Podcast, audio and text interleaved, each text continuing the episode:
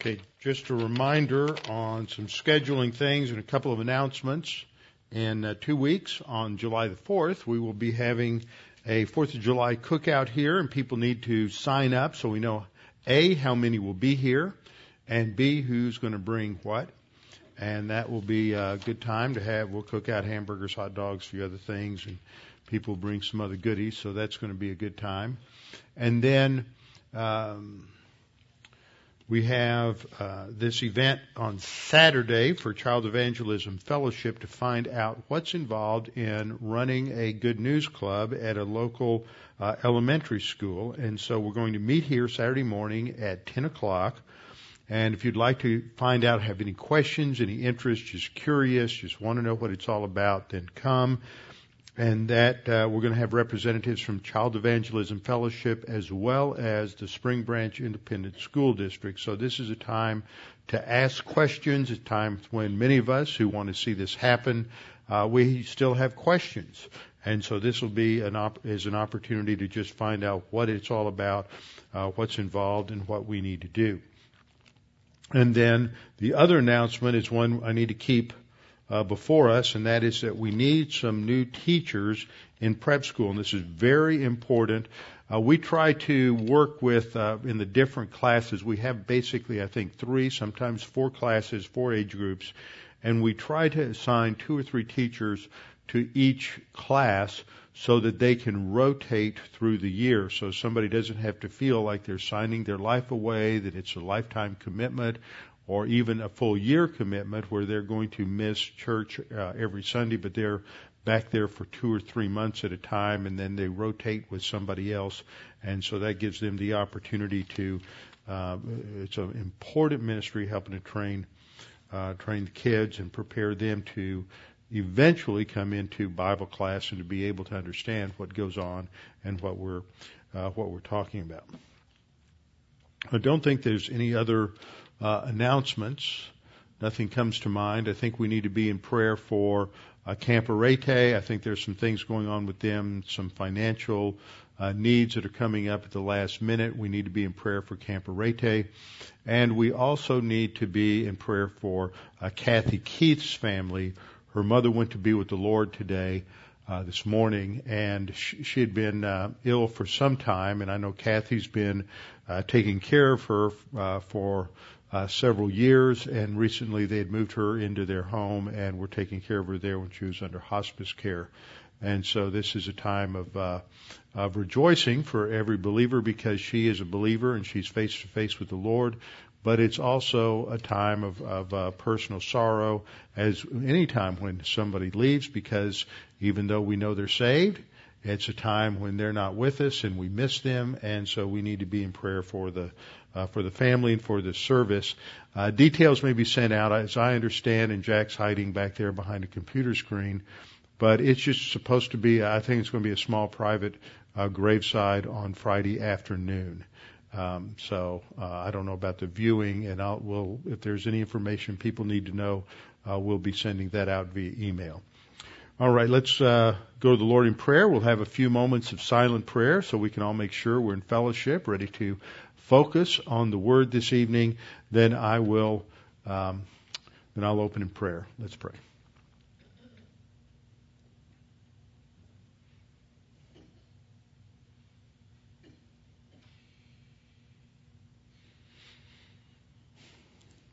Our Father, we know that you are the God of comfort and that we are to comfort those with the comfort with which we've been comforted, which is the comfort that comes from your word, the comfort that comes from knowing the uh, truth of your word. And though there are many of us who have experienced the death of a loved one in the past year, we know that it is uh, you that comforts us ultimately and that we know exactly what happens at the time of death. They're face to face with the Lord, and we pray for Kathy and her fam- her sisters and her family, and that uh, it will be a great opportunity during the service to glorify you and to be a witness to those who come. Father, we pray for us as a church that we might be faithful witnesses. and that no matter what happens in our lives, no matter what happens with the nation, no matter what the trajectory might be or the circumstances, no matter how chaotic things appear, our happiness, our joy, our well-being is not based upon circumstances, but upon you. It's based upon the fact that we are here to have the privilege of participating positively through the application of doctrine in your plan. And that plan includes good things, it includes negative circumstances, but as we, as believers, stand firm, we, rep- we represent you, we represent the truth of your word as we are ambassadors for you and the Lord Jesus Christ, and we pray that you might strengthen us in our focus and in our presentation of the gospel, both in the way we live and the way we uh, enunciate that and articulate that in our daily life. We pray for us tonight as we study your word that we might be strengthened and encouraged, being reminded of your sovereign control over the affairs of men. We pray this in Christ's name. Amen.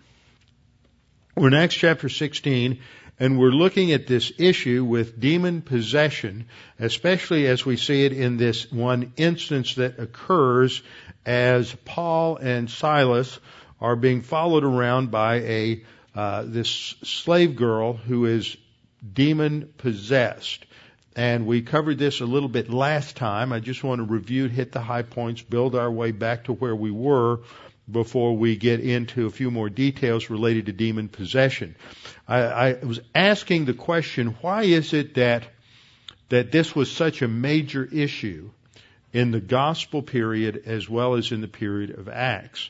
And it, there were a number of people who are presented to Christ. We have several stories. I think there's only about eight or nine distinct episodes that we're told about, but we're also told through some general statements that people brought the sick and the lame and the blind and the demon possessed to Jesus to be uh, to be healed. And that word "healed" was a, generally a broad word, and it covered in, in the the uh, casting out of a demon, a technical word that should always be used, be not exorcism, because exorcism is a word only used of the pagan pagans who are using forms of magical incantation or ritual to free somebody from demon possession.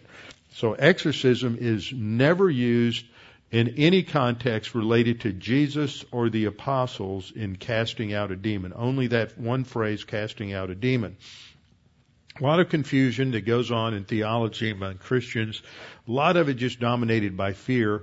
And there is a lot of fear. The issue in demon possession is one of fear. We fear losing control. We, as we get older, there are a lot of things we lose control over. We live through life and there are a lot of circumstances around us that cause us to be fearful because we are not in control of so many circumstances.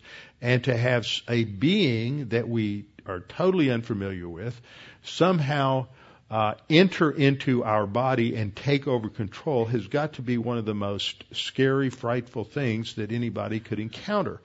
And yet what we see here is that Jesus in, is in complete control. He has authority and sovereignty over even the most evil forces of Satan. And and he can deliver us. And if Jesus Christ can deliver the unbeliever from these most horrible circumstances, then there's no other circumstance that we, we're going to face as believers that we should be fearful of. Because this demonstrates the power and authority that Jesus Christ has over some of the most extreme types of things that can happen to human beings. And therefore, the kinds of things that we face on a day to day basis uh, pale in significance. So it's an a fortiori argument. If Jesus can have control over the demons and over Satan and can cast out demons, then Jesus has the power and authority to deal with any lesser issue in our lives.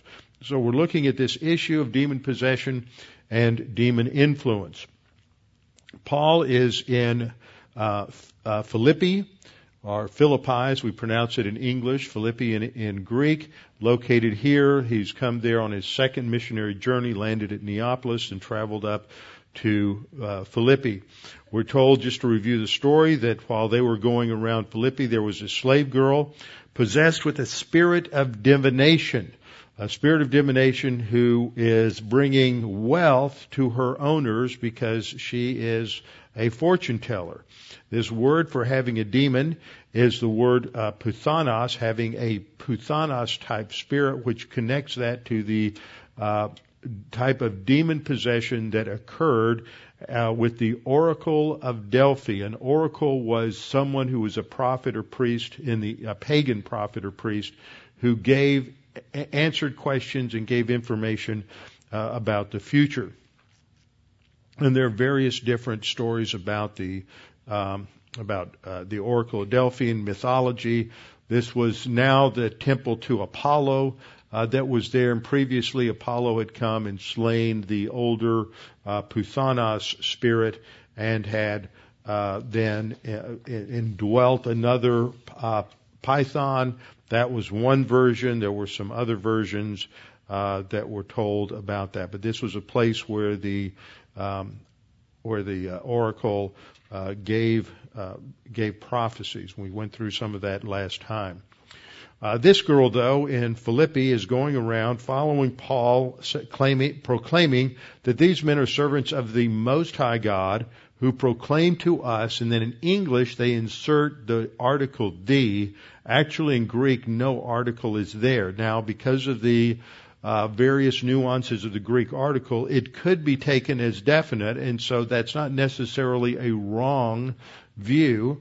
Um, but it's more likely just uh, just a generic statement proclaiming a way of salvation. So I think a, an indefinite article may be the most appropriate way to translate that into uh, English. After many days, this annoyed Paul, and so he commanded the demon to come out of her. Key phrase there's that word to come out, as we'll look at in a minute. And then after that, that angered her masters, and so they had Paul arrested uh, in the and dragged into the agora, which is located uh, here on this slide, uh, before the authorities. We looked at the various activities associated with demonism. Uh, demonism was associated with idolatry. Uh, any form of idolatry. There's overt idolatry and there is covert idolatry. By overt idolatry, I mean the worship of specific pagan gods and goddesses who are expressed in idols of wood, stone, or metal. Covert idolatry is when we are worshiping abstract ideals. We worship self, we worship money, we worship the things that money can buy.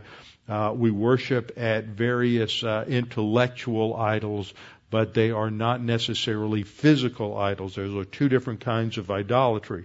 Idolatry is prohibited in Exodus 23 through 5, Romans 1 to 25, and 1 Peter 10, 14 to 21, as we went through last time, shows us that behind much of the pagan religions and behind pagan idols was a demon, so that there is an association there, so that the the, the views, the, the theology of the demon I mean, of the idol and the false religions is a theology of the demon. So that demonic thinking is equivalent to human viewpoint thinking or religious thinking that is contrary to the Bible.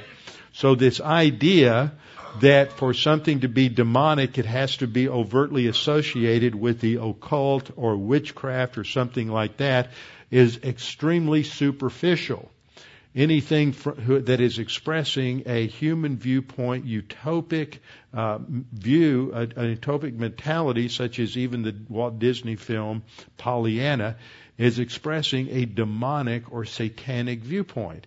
It's just packaging it in a very attractive package, and it doesn't have to be something that is uh, like The Exorcist for it to be demonic.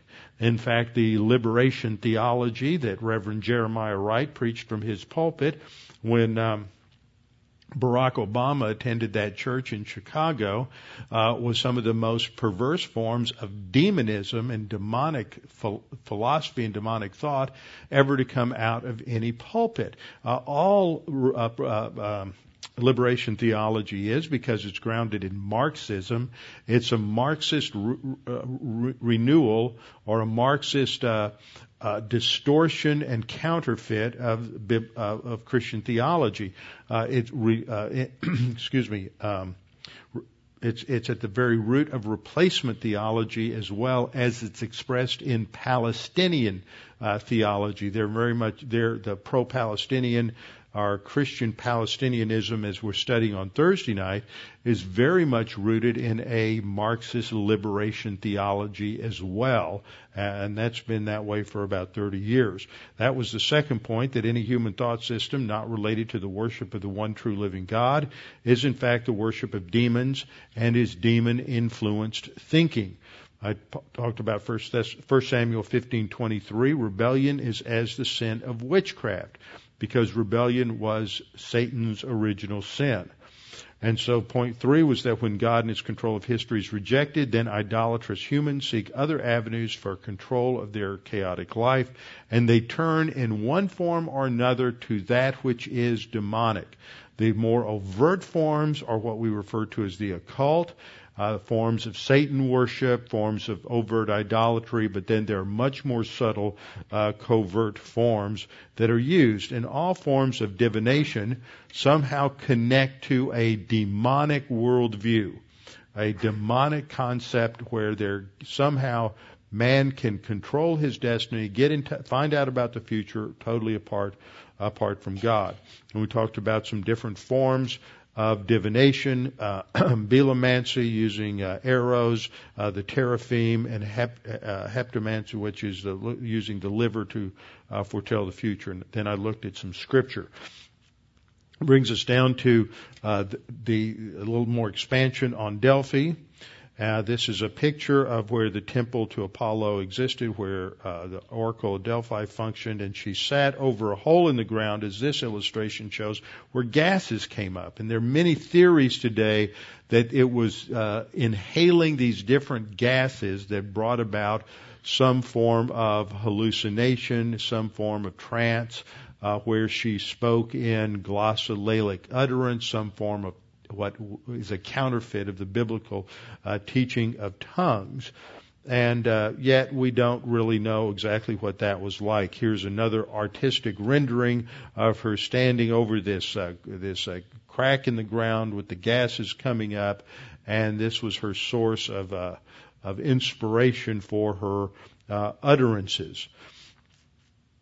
Now that brings us up to about where we stopped the last time, Point number six, another form of divination that's exposed in the Bible is that of necromancy.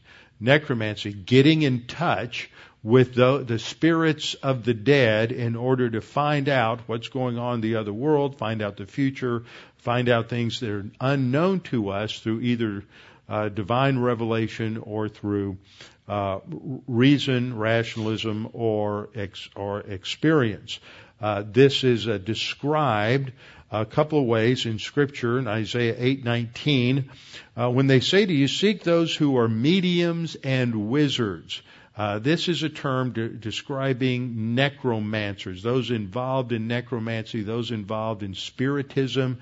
As I pointed out last time, spiritism became very popular in uh, Western civilization and in America in the mid 19th century.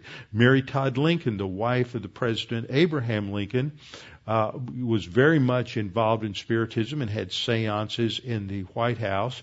Uh, another well-known uh, literary figure, Arthur Conan Doyle, who is the uh, writer and the creator of Sherlock Holmes, was deeply immersed in spiritism and in conducting seances. In fact, uh, after the pop, with the popularity of Sherlock Holmes, at one point he reached that he reached that point where he just wanted to kill Holmes off and he ha- had him had him killed off by Moriarty. And part of the reason for that is he wanted to quit writing so he could spend more time investigating uh, all of these things related to spiritism and seances and that kind of a thing. He really devoted much of his life to that.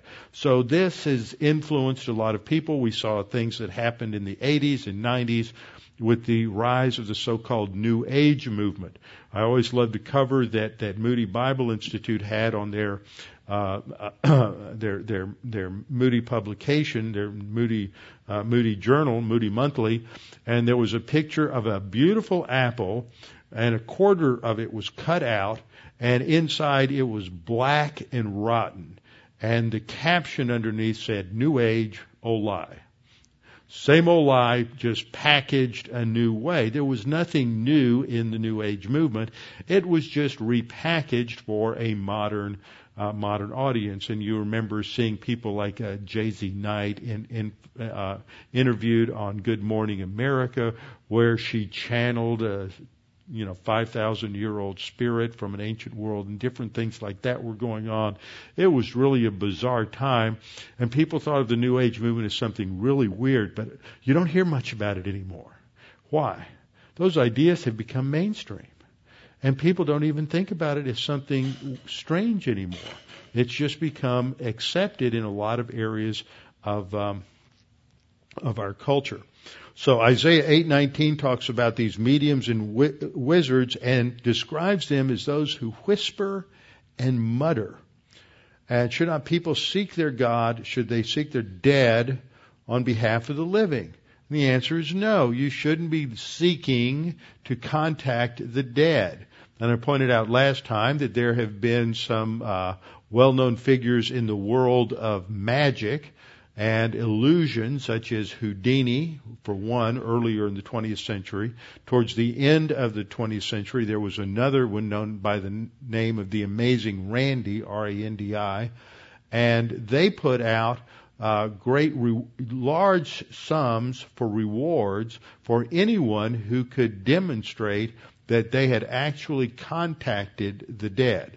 And no one has ever been able to claim any of that reward money uh, because it's totally bogus and totally fraudulent. Another verse from Isaiah that tells us a little bit something about the operation of these uh, spiritists, these mediums and witches, uh, is in Isaiah 29:4.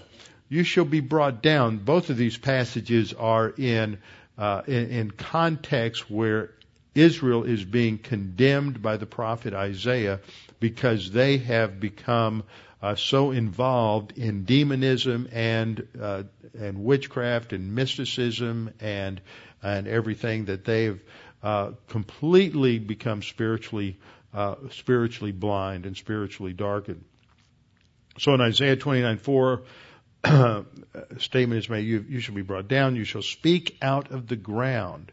That's the role of the of the uh, demon. What would happen is the witch, the medium, would call upon the dead person, and it was like, like a ventriloquist. A voice would come up uh, out of the ground, and so this was a, called an ov demon. That's the word that's used in the Hebrew in the Old Testament, and this was translated into the Greek uh, by the term engastromuthos.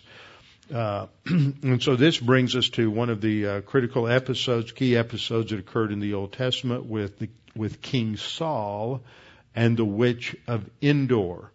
King Saul and the witch of Endor. So let's turn in our Bibles to First Samuel uh, chapter 28. 1 Samuel chapter 28. This is at the very end of the reign of the first um, uh, king of the United Kingdom. The first king of the United Kingdom. He's not the first king of Israel, though. This is one of my favorite little trivial questions I like to ask people to see if they've really read their Bible. Uh, who's the first king of Israel? Anybody know? Can anybody give me the right answer? Those of you who've heard me, who? Abimelech. That's right. Not Saul, because in Judges chapter 9, the son of, uh, of Gideon, Abimelech was crowned king of Israel by the men of Shechem, and he reigned for two years. I didn't say who was the first king God anointed to be. See, people don't listen to the question. The, I didn't say who's the first king God anointed, who's the first genuine king, who's the first king of the United Kingdom. I said who's the first king of Israel, and it's it's Abimelech. Uh, everybody thinks that Gideon was such a great spiritual hero, but as I've taught you many times, at the end, uh, after Gideon has his victory over the Midianites and the uh, tribes want to make him king of Israel. He says, no, no, no, I'm not going to be king of Israel.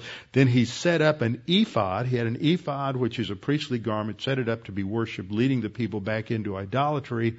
And then he named his son Avimelech. And Avimelech means my father is king. So he says, no, no, no, I'm not going to be your king, but then he names his son, my father is king. So he had a lot of pseudo humility. And then Abimelech is filled with humility, and he goes, he lives in Shechem or Shechem as it's pronounced in Hebrew. Shechem, you have to really get that guttural in there. And, uh, uh, they eventually uh, have a revolt against him and kill him, but uh, they do crown him to be king of um, of Israel. This is this horrible period in the history of Israel known as the t- time of the judges. And the beginning of this period, or near the beginning of it, is the story of Gideon. But towards the end of it, we have the story uh, uh, of Saul, because the period of the judges ends with the last judge, who is Samuel, Samuel the prophet. And in 1 Samuel chapter 8, the Israelites go to Samuel and say, we we want to have a king like everybody else. So they've rejected Samuel, they've rejected his sons because they were ne'er do wells and they were taking advantage of the people. And so they wanted to have a king like everybody else. And that's always the problems that believers get into when they are in spiritual rebellion. They want to act like everybody in the world. Uh, we get into the same problem in the United States. We want to act like Europe now instead of being Americans and emphasize the uh, uniqueness of being an American and uh, American exclusivism. We think that that's, we have people who think that's just pride and arrogance when it's just the opposite, but they are in rejection against establishment truth, and so they call uh, the good things bad. Well, this is not unlike what was going on in Israel at that time, because Israel uh, lived at a time, the, the period of the Judges was characterized by moral relativism. Judges says that everyone did what was right in their own eyes. They weren't looking to absolutes. They weren't looking to scripture as universal absolutes. They all wanted to do what they wanted to do and to heck with what God says or what anybody else says. And so they rejected the uh, judgeship of Samuel. They wanted to have a king like everybody else. So God gave them a man who looked like a king. He was tall. He was handsome. He was a military uh, uh, leader that gave them some great victories initially. But he, his devotion to God was rather uh, short-lived. And it wasn't long before Saul got involved in a lot of carnality and disobedience to God. As I quoted earlier, he uh, refused to completely uh, destroy and annihilate the Amalekites. And so uh, the prophet Samuel came to him and said that his sin was like this was a sin of rebellion. It was like the sin of witchcraft, and that because of that, God was going to take the kingdom from him and give it to somebody else. In the very next chapter, Samuel anointed David to be the next king of Israel. But being anointed as king doesn't mean you have been installed as the king. And so there's this period of about 10 or 15 years between the anointing of David and the death of Saul, during which time uh, Saul is constantly uh, attacking David. There were times when he was very close to David and invited him to live with him, gave him his daughter Michal as um, as his wife but then he would turn against him and seek to kill him.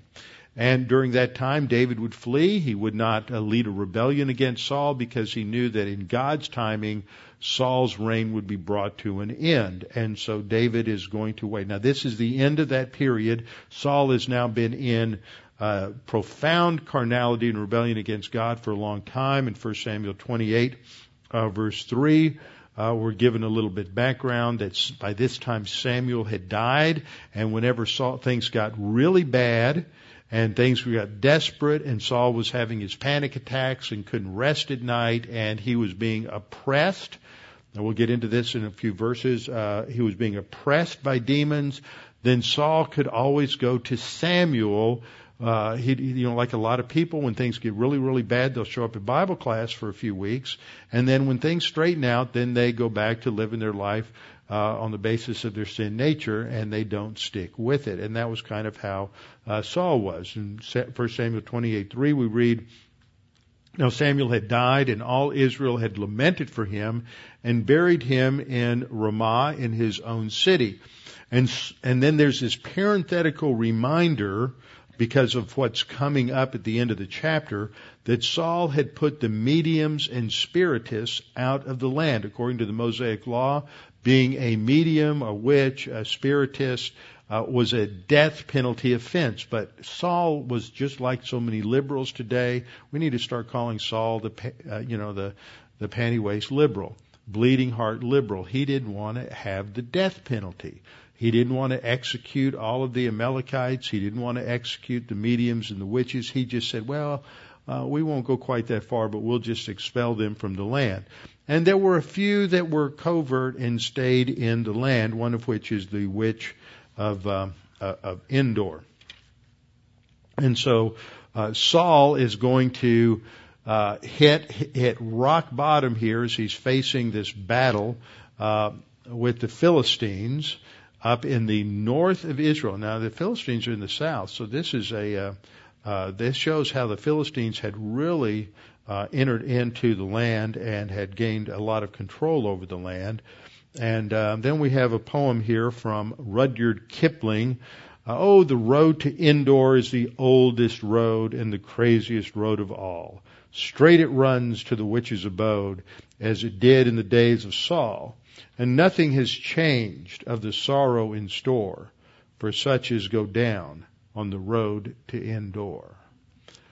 So this is a well-known event in uh, literature. Many others have referred to it. Sadly, today, so many people are biblically illiterate; they don't even know what it's talking about. We'll solve that problem tonight. Here is a wonderful aerial shot of this area where uh, so much happened in the Bible.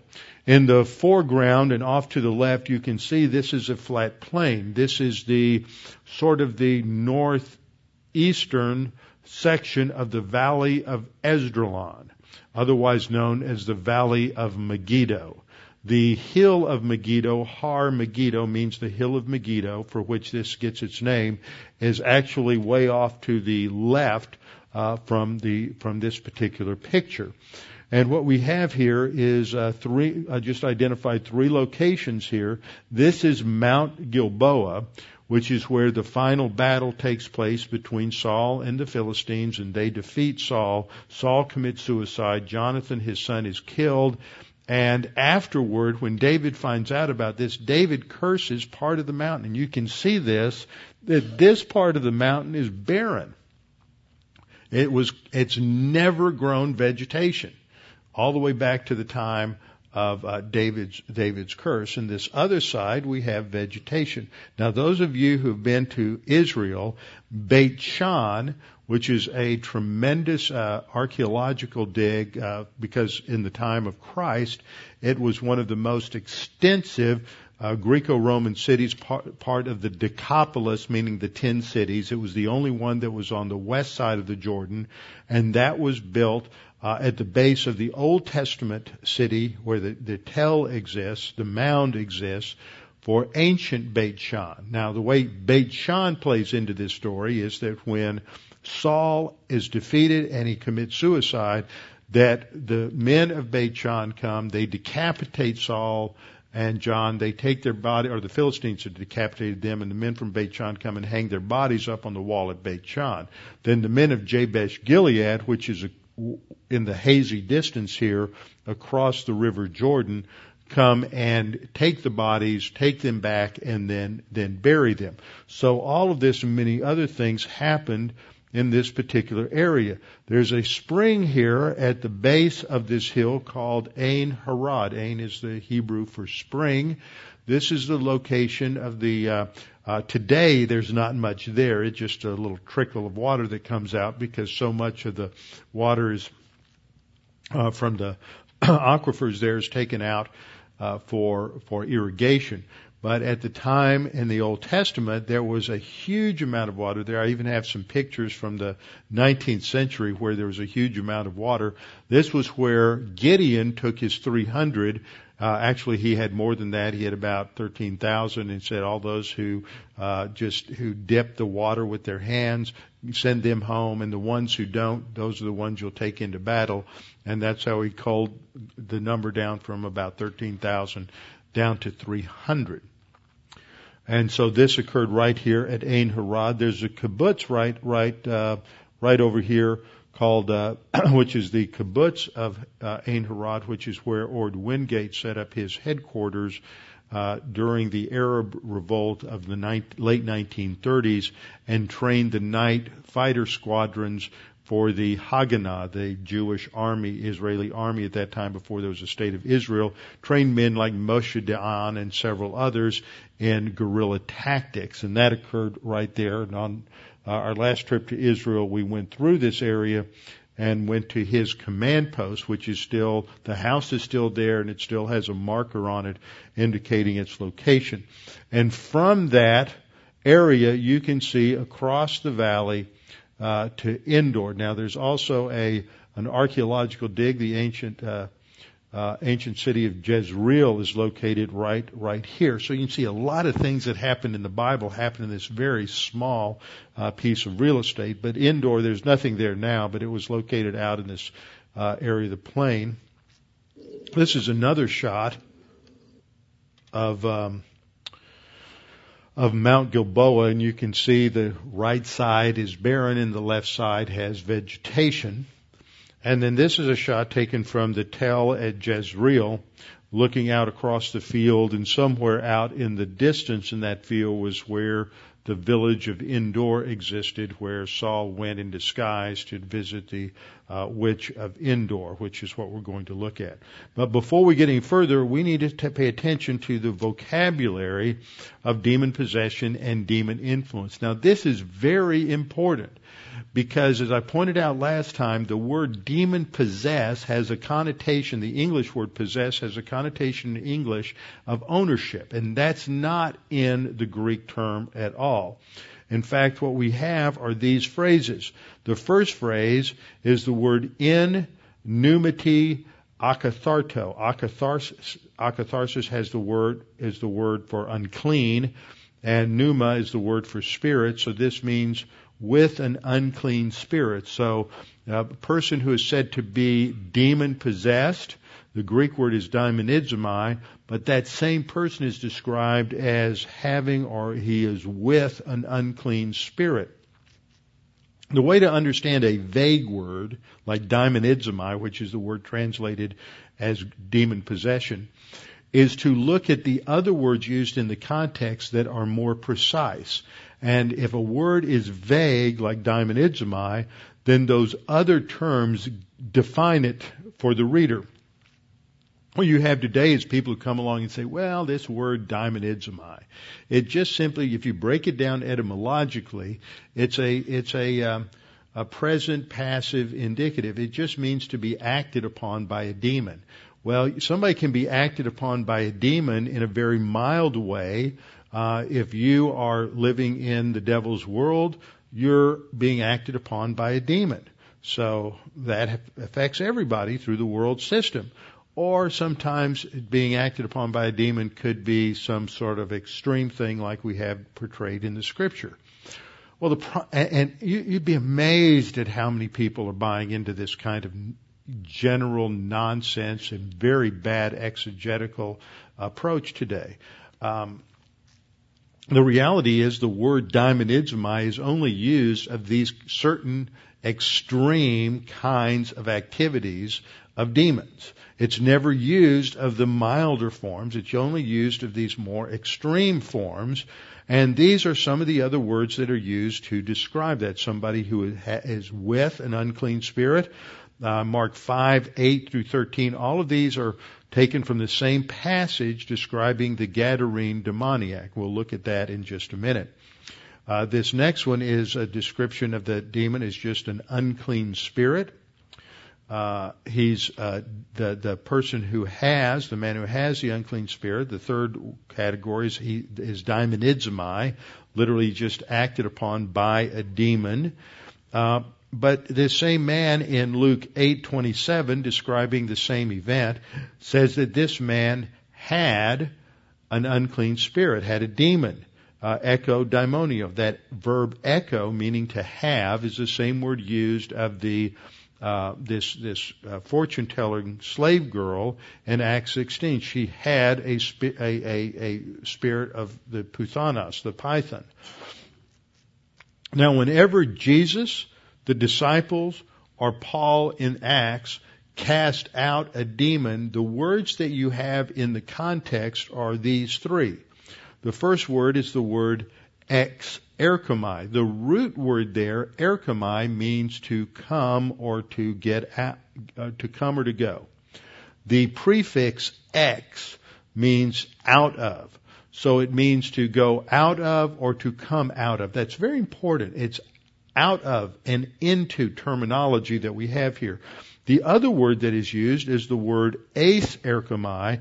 That preposition eis means to go somewhere into something. So that means to enter into. The first word means to come out of.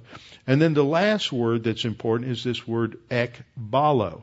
Balo is the word to cast or to throw. So if you were going fishing, you would use the word balo in terms of casting your, your lure out into the water. But when it's ekbalo, ek means out of, that would be casting it out of something, and so uh, that's pulling something out or casting it out, and that's what's used of a demon.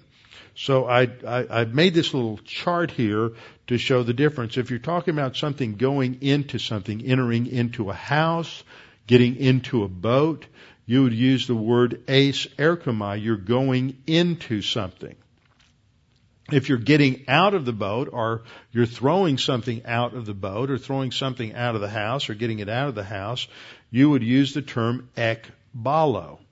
That means to go out of something. And if you're describing what has happened, then you use the term ex erchomai to go out, to come out, to proceed out of something. And so these are the terms that are used as synonyms for daimonizomai. So you have a general term well, it, it doesn't just mean, it could just mean to be acted upon by a demon, but what the words around it describe are someone who has a demon in them that has entered into them, eis erchomai, and in order to relieve them of their state of daimonizomai, the demon has to be cast out of them, and then we're told the demon goes out of this man and goes into the herd of pigs.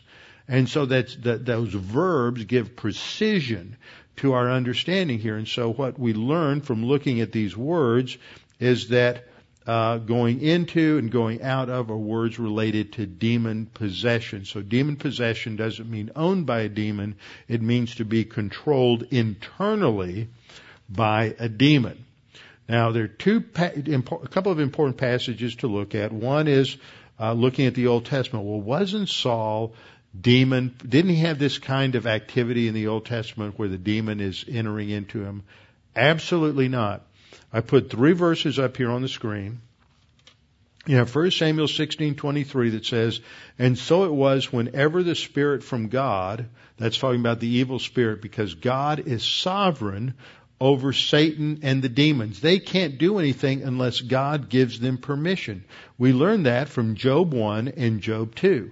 In Job 1 and Job 2, the writer of Job describes this scene in heaven where all of the angels, the fallen angels and the elect angels, are before God. And Satan comes before God, and God says, Well, where have you been? And Satan says, I've been cruising the earth and you've got a guy down there and he just loves you, but that's because you've been so good to him. And I want to show that he, that's the only reason he loves you is because you've given him everything. He's rich. He has a great family. He has great kids. Everybody loves him. He's wealthy. He's respected. And the only reason he loves you is because you've given him such a good life. And God says, well, you can do everything, but don't touch him. You can, you can test him. And so Satan then caused a, uh, storm to come up, and as a result of the storm, uh, his herds are destroyed, his children's lives are taken, tornado destroys the house that they're in where they're having a birthday party, and after that, Job is left. He's lost his wealth, he's lost his flocks and herds, he's lost his family, but he refuses to curse God. And then chapter 2 comes along. You have the second similar scene. Satan comes before God. says, well, it didn't really work out the way I wanted it to. The guy still loves you, so uh, give me permission to take away his health. And so that happens in the second chapter. What we see here is that Satan can't do anything unless God gives him permission. He is not running around uh, totally independent on his own, just persecuting whoever he wants to whenever he wants to. So God's in control. So whatever happens as a result of satanic or demonic involvement uh, in human history is under God's permissive will. God allows that to happen for his purposes because God's omniscient. He knows what, what will happen. So God is bringing divine discipline upon Saul for his uh, sin of rebellion, and he has allowed this demon to oppress Saul. But the word that is used here is it's upon Saul. It's not in him. It's not the Greek preposition bait, b, which means in. It's the Greek preposition el, which means upon. It's an, it's external. It's not internal. If it was internal, it would be another one. That's the same word we have in verse uh, uh, chapter 18, verse 10. This distressing spirit from God came upon Saul. And then 1 Samuel 19:9, another one, uh, the distressing spirit from the Lord came upon Saul. It's all external, whereas the language that we see in the in the New Testament uh, is language related to something internal, something going into somebody that has to be taken out of them. And so the Old Testament is consistent with what we see in uh, in the New Testament.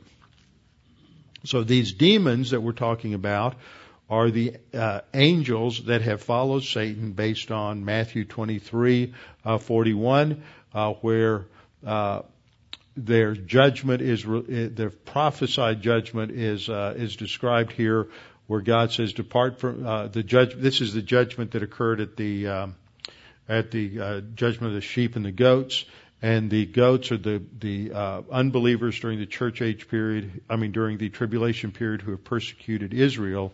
And at the goat, sheep and the goat judgment, God says, "Depart from me, you cursed, into the everlasting fire prepared for the devil and his angels."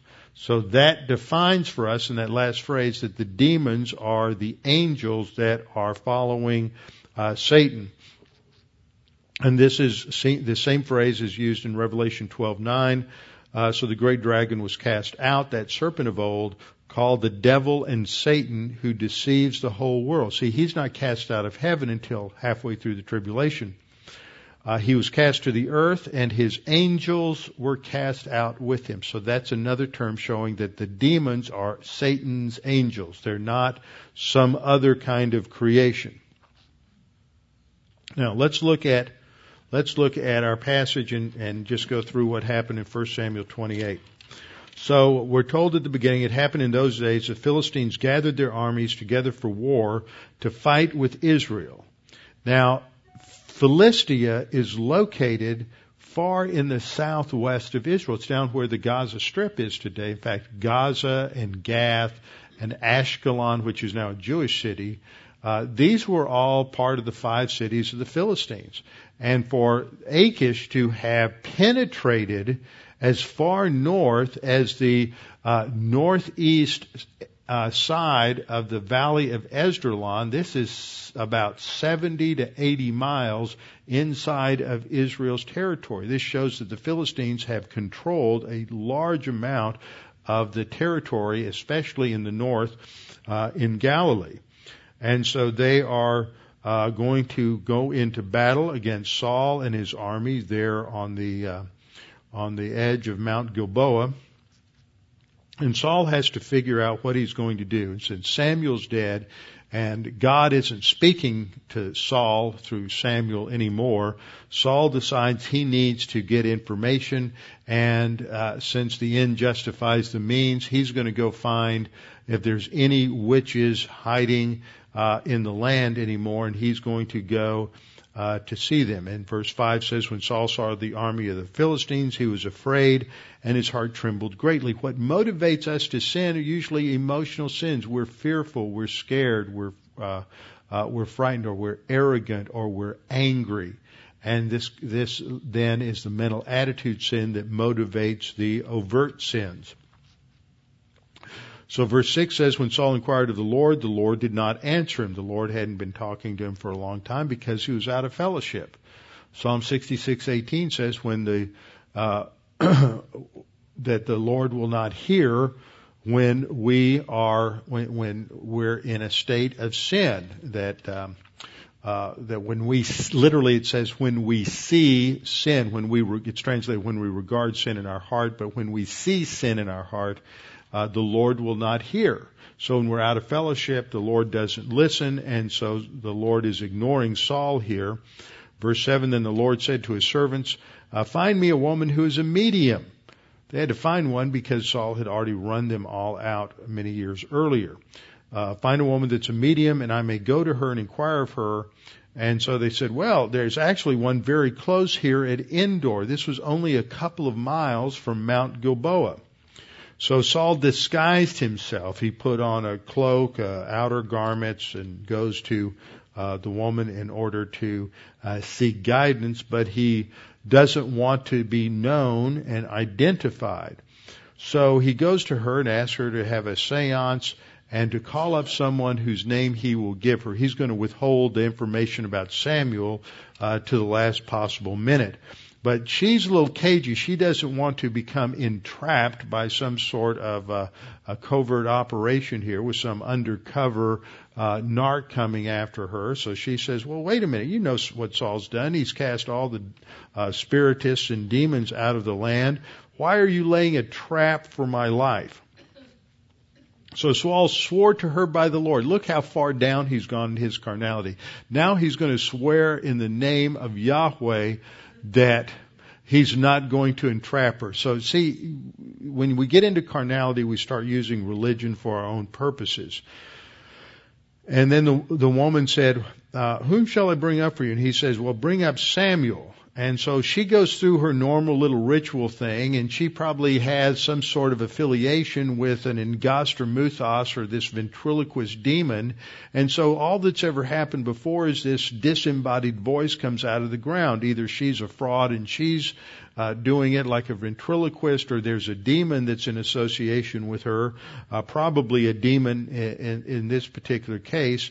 And but what actually happens is Samuel appears to her. There he is in in his intermediate body. This is one of the great passages uh, that emphasizes an intermediate body. Samuel uh, comes up from Sheol, which has two compartments. Remember, torments and paradise. So he's coming up from the paradise compartment of Sheol.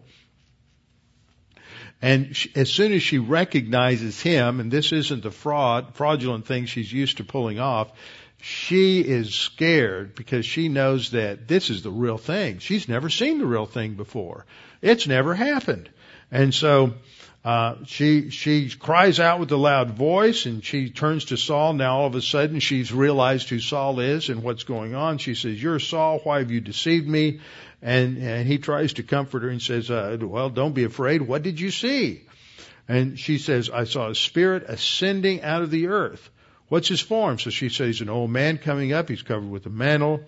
And Saul determined that this must be Samuel. So he stoops down, he bows down to Samuel, which wasn't what he should have done if Samuel had actually been there. shows again, you only bow down and worship God, not a prophet. And Samuel sounds a little irritated. Why in the world have you brought me out of paradise to come back to this nasty earth? That's my paraphrase. I'm deeply distressed. You can add your own uh, idiom to that. I'm deeply distressed, for the Philistines make war against me. Oh, this is Saul talking. I'm deeply distressed, for the Philistines make war against me, and God has departed from me and does not answer me anymore, neither by prophets or dreams. Therefore I've called you that you may reveal to me what I should do. Now, stop a minute. He's not, he, he tried to approach God, but on his terms. That's why God's not talking to him. This is like a lot of Christians. They want divine guidance, but they don't want to go to the Bible. They don't really want to go to Bible class. They don't want to get in fellowship. They just want to send an email to the pastor to get some idea real quick as to what they ought to do. And they have refused for weeks and months and years to build a, a, a, build doctrine into their soul to give them the framework for decision making. And they've rejected, in many cases, people have rejected most of that. So Samuel uh, says, well, why in the world are you doing calling me since the Lord's departed from you and he's now become your enemy? Now Saul is a believer. How do we know Saul? I've run into people who say, well, Saul wasn't a believer because no believer would act this way. I, my response is, you don't know too many believers, do you? Um, Saul is uh, Saul is in rebellion, but in the early years, it says God gave him a new heart. Uh, God get, uh, performed several miracles to validate his appointment and, and, the fact that Saul was anointed to be king. And when this is all over with, Samuel is going to say, "Today, Saul, I'm going to see you and your sons in Sheol. We're going to be together." So they're not going to be separated. Saul's not going to go to torments and, and Samuel in paradise. They're going to be in the same place. So that's why we know that Saul is a believer. But he's a disobedient believer. And he's become an enemy of God. This is what happens when believers go into carnality. So Samuel said, or excuse me, um, he said in verse 17, and the Lord has done for himself as he spoke for, by me, for the Lord has torn the kingdom out of your hand and given it to your neighbor David, because you did not obey the voice of the Lord, nor execute his fierce wrath upon Amalek. Now, how many years ago did that happen? That was like 25 years earlier. And now it's, it's 25 years later, and now Saul is going to receive the divine discipline for that disobedience 25 years earlier. Moreover, he, uh, Samuel says, Moreover, the Lord will also deliver Israel with you into the hand of the Philistines, and tomorrow you and your sons will be with me. The Lord will also deliver the army of Israel into the hand of the Philistines. And immediately Saul fell full length on the ground and was dreadfully afraid because of the words of Samuel, and there was no strength in him, for he had eaten no food all day or all or all night. So what we learn from this is something about the operation of this kind of fortune telling spirit. Though in this case it was a legitimate thing. The witch of Endor is not unlike this servant girl in Acts 16 who has this uh, has a spirit of the uh, python or the Puthana spirit. Now, the other thing that I want you to go to before we wrap up is in Mark chapter 5. Uh, this is also described in Luke 8, but in Mark 5, we have a little bit shorter version, so that's why I chose that one uh, tonight. And it's helpful to read the different accounts. And there's, these are all kind of abbreviated and edited by the different gospel writers to serve the function, the editorial function of what they're of what they are describing. And so each one's different. In Matthew, there are actually two. Uh, in Luke, there is one. He's just focusing on one. He's not saying there, and, and in Mark, there's one. They're not saying there was only one. They're saying they're just focusing on one. They're not uh, talking about the other one. So, for some reason, these have all been are showing very high on the screen. Uh, but in Mark uh, 5 2, we have the description here as they come into the area of the Gadarenes. Now, this is an, uh, an area that is across the, uh, the, the Sea of Galilee, on the east side of the Sea of Galilee, in the area today that is part of the Golan heights. It's not, it's up into that area, that region in the Golan. In the ancient world, that was known as Bashan. And so this is the area of Gadara, which was a Gentile area. So they go up to the country of the Gadarenes, and when he come out of the boat, immediately, so they're still low, they haven't gone up into the heights of the Golan yet.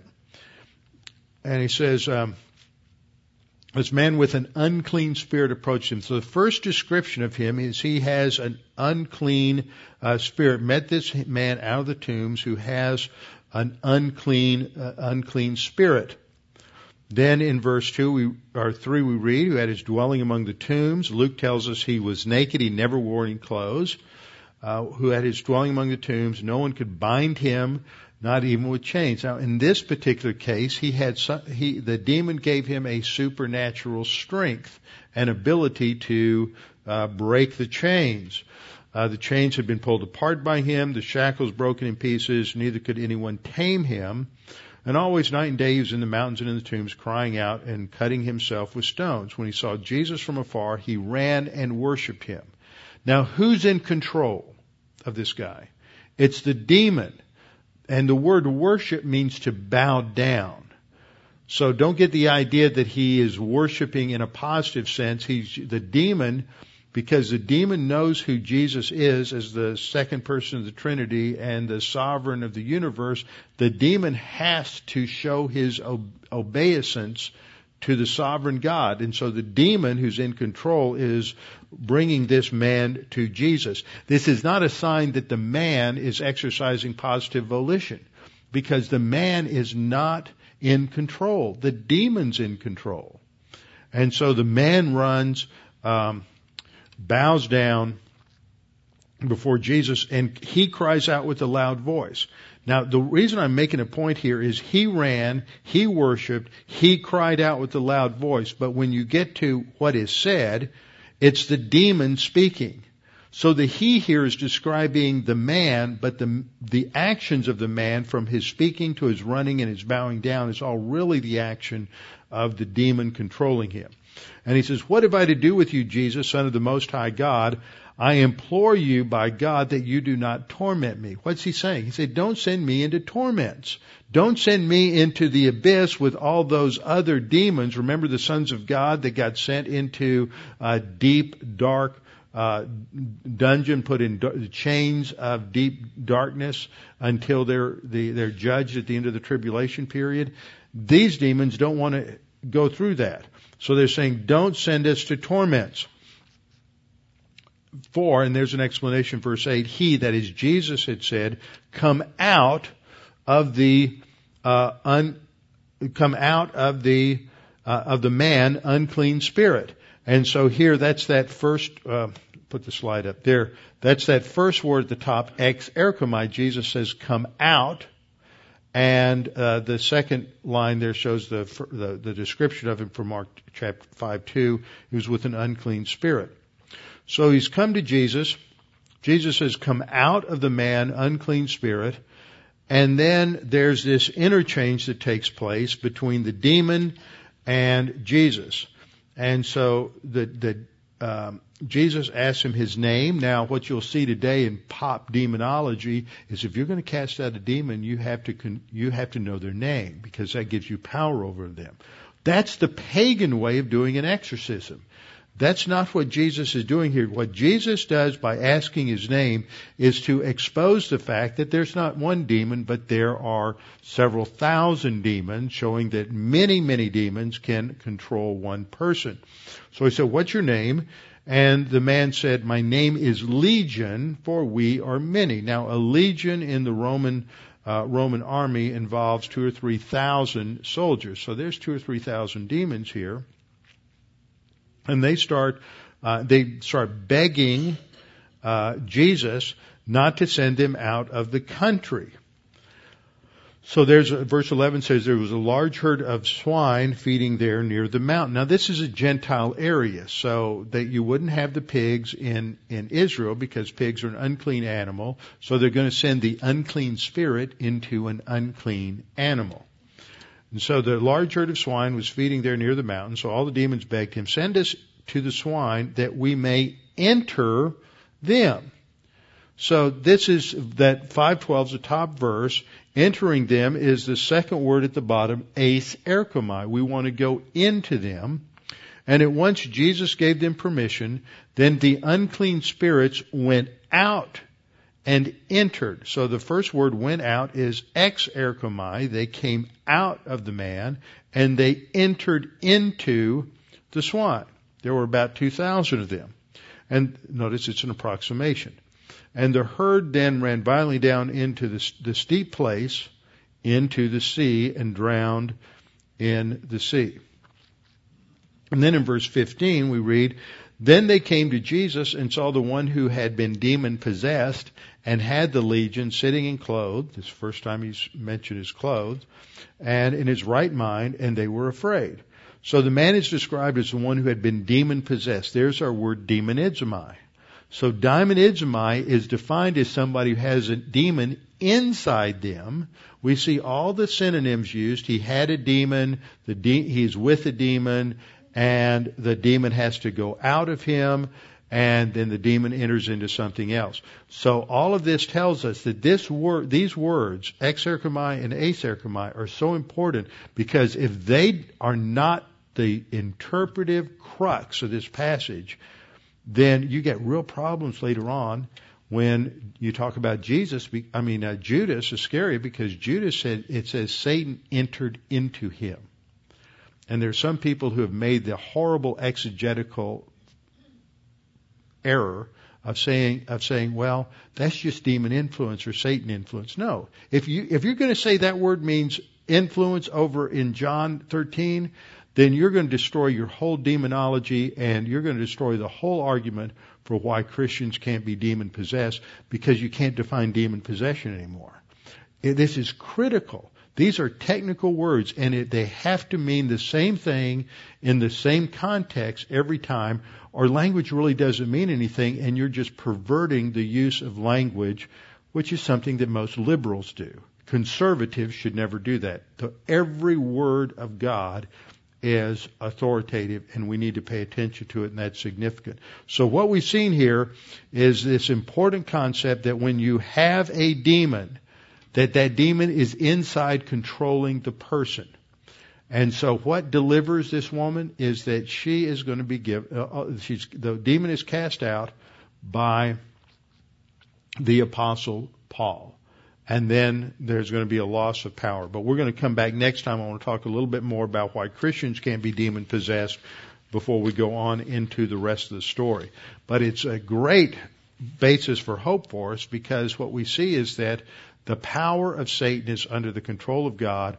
We are God's, and therefore we have great hope and confidence and should never be afraid of Satan or the powers of evil because God is with us, and therefore God plus one is a majority, and we have nothing to be afraid of.